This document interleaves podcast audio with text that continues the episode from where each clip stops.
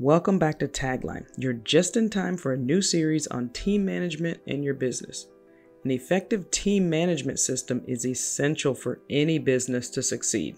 Teams that are well managed and working productively together lead to greater success, efficiency, and a better work environment overall.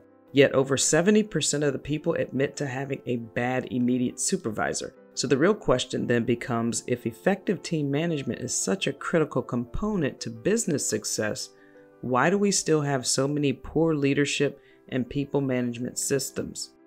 These statistics go for hospitals as well.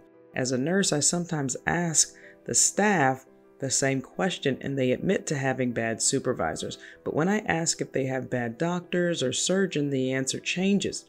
In the case of hospitals and airlines, we know why it's dangerous to employ bad surgeons and pilots, but what about in business? When teams lack that direction, it can lead to a host of problems for businesses, such as broken communication between the members, low morale, a lack of productivity and motivation from the team, and then that makes conflict among members or divisive leadership styles. Poor team management not only leads to financial losses but affects employees' well being. Ultimately, low input equals low output, which impacts the company's bottom line. And speaking of low input, one of the trending workplace issues right now is quiet quitting. That's one pitfall every business leader should urgently address. I was looking at Gallup's study and it sheds some light on what companies need to know about this trend. At least half of the US workforce is quietly quitting. Then the workplace amid the pandemic got worse for younger workers, and managers are essential to combating quiet quitting. The top reasons for quiet quitting, according to studies, include a lack of recognition, negative workplace culture, work overload, and burnout. So, what's the solution for a business? to evaluate and identify gaps in management loopholes in your team.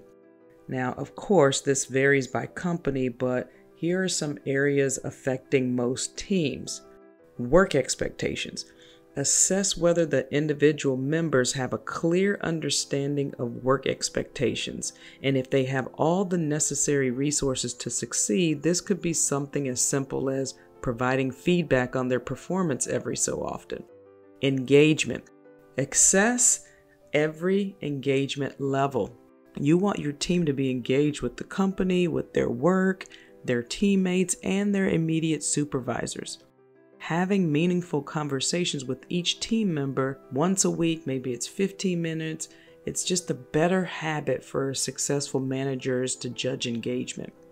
And management protocols. Finally, assess management systems in place. Do they allow everyone from managers all the way down to understand each other's goals clearly while you're also creating an atmosphere of safe collaboration? These systems involve how you collaborate and they also measure individual accountability on work. You can catch more on communication, collaboration, and technologies in our coaching program, Call to Action, where we break down for you how to develop management system plus you will have access to the Phalera CRM that makes tracking what each team member is working on in the customer front very easy.